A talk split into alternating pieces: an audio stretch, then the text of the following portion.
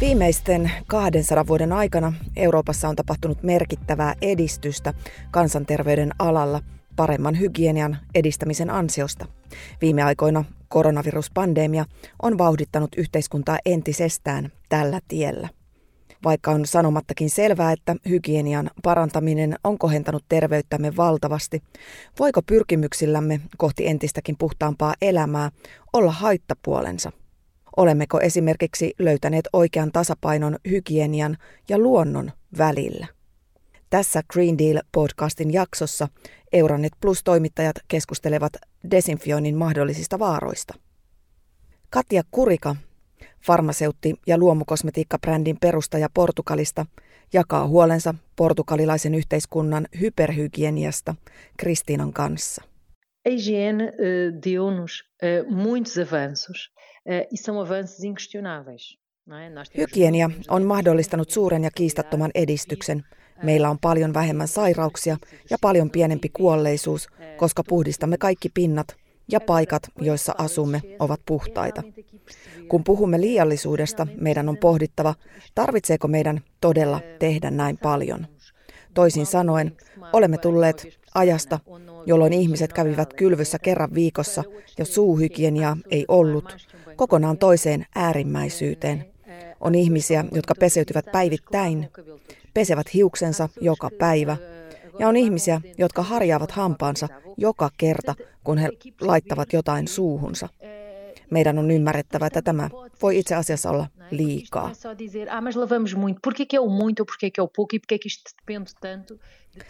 Tällainen ylimääräinen peseytyminen voi vaikuttaa kielteisesti monin tavoin, mukaan lukien vaikutukset omaan terveyteemme. Tarvitsemme bakteereja, sanoo immunologian tohtori Nikola Kerekov kollegallemme Milenalle Bulgarian kansallisen radion haastattelussa. Kun hygienia kehittyy länsimaisessa yhteiskunnassa ja myös monissa kehittyvissä maissa, ihmiset ovat täysin vapaita loisista. Meillä ei niitä ole. Tällaista ei ole missään muualla luonnossa. Niiden puuttuminen aiheuttaa immunivasteissamme epätasapainon. Kehomme ovat vähän niin kuin puita.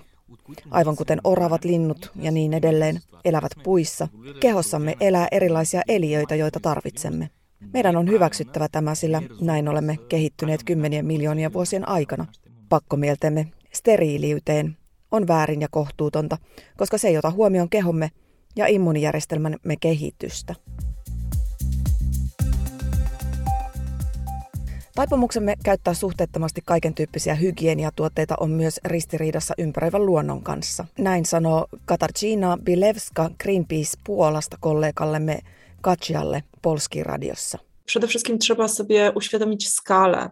Ensinnäkin meidän on ymmärrettävä näiden aineiden käytön laajuus. Se on tietysti valtava.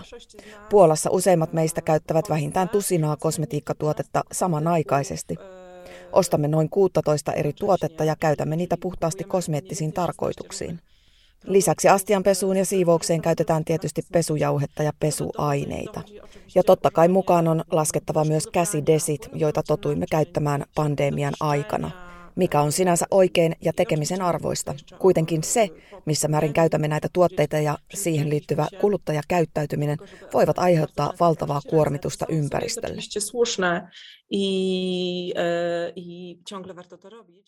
No puhutaanpa sitten sinisestä kullasta eli vedestä, johon me luotamme henkilökohtaisessa ja kodin hygieniassa. Näyttää vahvasti siltä, että emme ole onnistuneet löytämään tasapainoa hygieniatarpeemme ja maailman luonnonvarojen vastuullisen hallinnan välillä. Huhtikuun lopussa julkaistun raportin mukaan ihmisten toimet ovat aiheuttaneet laajamittaisen häiriön maapallon sade-, haihtumis- ja maaperän kosteusjärjestelmässä, joka on olennaista planeettamme dynamiikalle. EU:ssa huuhtelemme iloisesti vessanpöntöt ja siivoamme kotimme raikkaalla juomavedellä.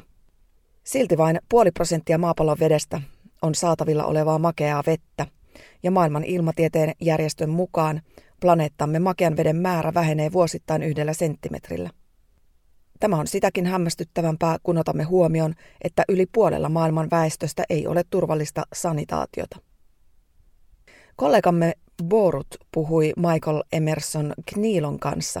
Kniilon tehtävänä on tukea UNICEFin vesi- sanitaatio- ja hygieniaohjelmia ympäri maailmaa.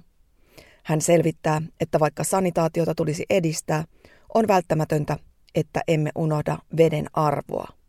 It's important for us to on tärkeää edistää vettä arvokkaana luonnonvarana myös maissa, joissa vedestä ei ole pulaa.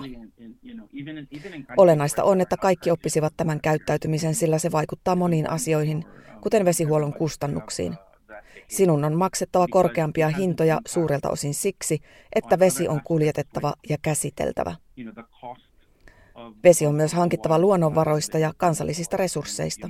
Kaikki tämä maksaa rahaa, energiaa ja aikaa, ja siksi kotitaloudet joutuvat maksamaan enemmän. Um, um, Mutta vesi ei ole ainoa huomioon otettava tekijä.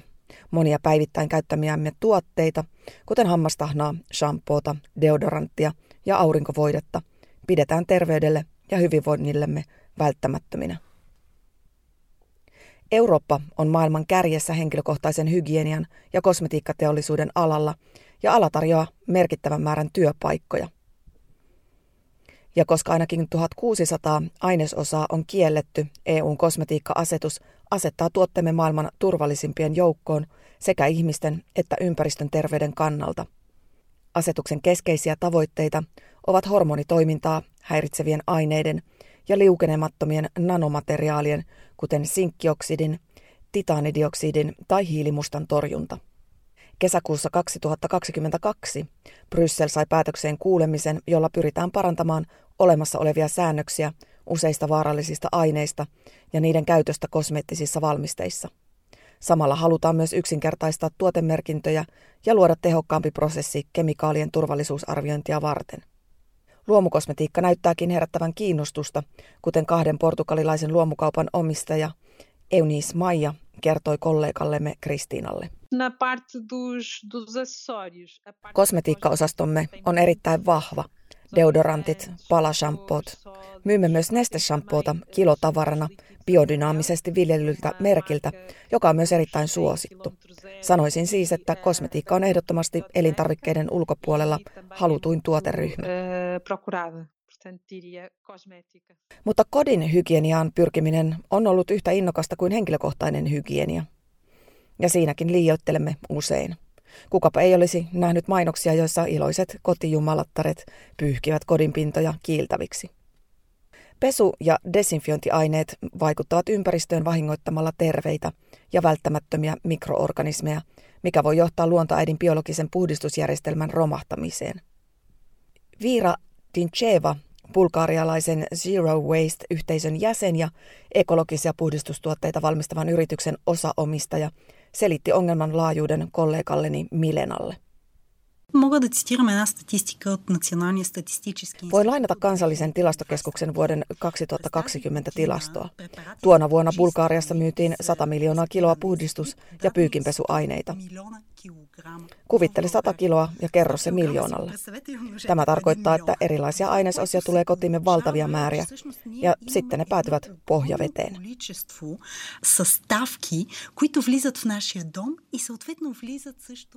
Auri Kananen, Tamperelainen yrittäjä ja siivousvaikuttaja, jota siivouskuningattareksikin kutsutaan, kertoo, että kodin saa helposti siivottua myös vähemmällä kemikaalikuormituksella ja samalla myös energiaa säästäen. Mä oon imuroinnin vihaaja. Se on hidasta, työlästä. Ei. Ö, mulla on kotona semmoinen terävä kuivain ja sillä siis vaan spiippailee lattiat. Niin se on siis todella helppoa ja nopeata. Ei tarvii, ei mene muuten sähköä sitten yhtään. Yleisin ehkä semmoinen, en mä tiedä, virhe, mutta ihmiset ei tiedä, että pelkkä mikrokuitu, pyyhe ja vesi on ihan niin kuin täysin riittävä. Et siihen ei tarvii mitään muuta. Et ne, se poistaa niin kuin, ö, 99,99 prosenttia kaikista bakteereista. Et tosi yleistä on se, että suihkutellaan kaiken näköisiä aineita ja ei, niitä ei tarvii. Siivouksessa on vähän niin kuin kolme osatekijää. Aika, puhdistusaine ja mekaaninen hankaus. Ja jos me halutaan säästää puhdistusainetta, niin me lisätään mekaanista hankausta ja aikaa.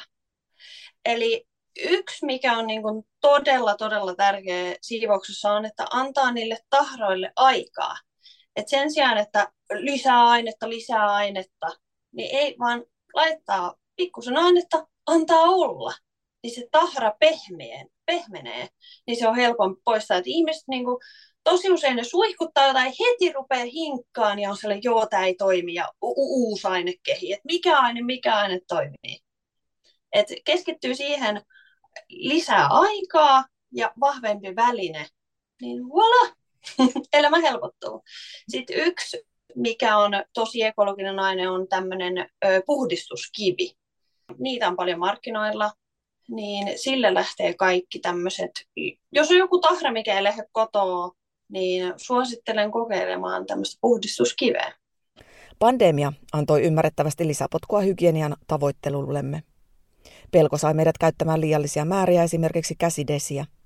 Ja tällä on Milanon kansallisen tutkimusneuvoston kemistin Matteo Kuidottin mukaan ollut merkittäviä ympäristövaikutuksia. Hän kertoo Giulialle Radio 24, että terveyshuolemme ovat saattaneet lisätä ympäristöahdistustamme. Certamente, soprattutto nella fase iniziale, nella primavera e Monet kunnat ja julkisyhteisöt varsinkin pandemian ensimmäisessä vaiheessa kevään ja kesän 2020 aikana ylittivät desinfiointiaineiden käytön jopa ulkotiloissa väestön painostuksesta. Ja liiallinen puhdistus- ja desinfiointiaineiden käyttö voi johtaa erilaisten yhdisteiden, erityisesti orgaanisten klooriyhdisteiden muodostumiseen, ja ne ovat erittäin myrkyllisiä ihmisille ja ympäristölle pitkälläkin aikavälillä.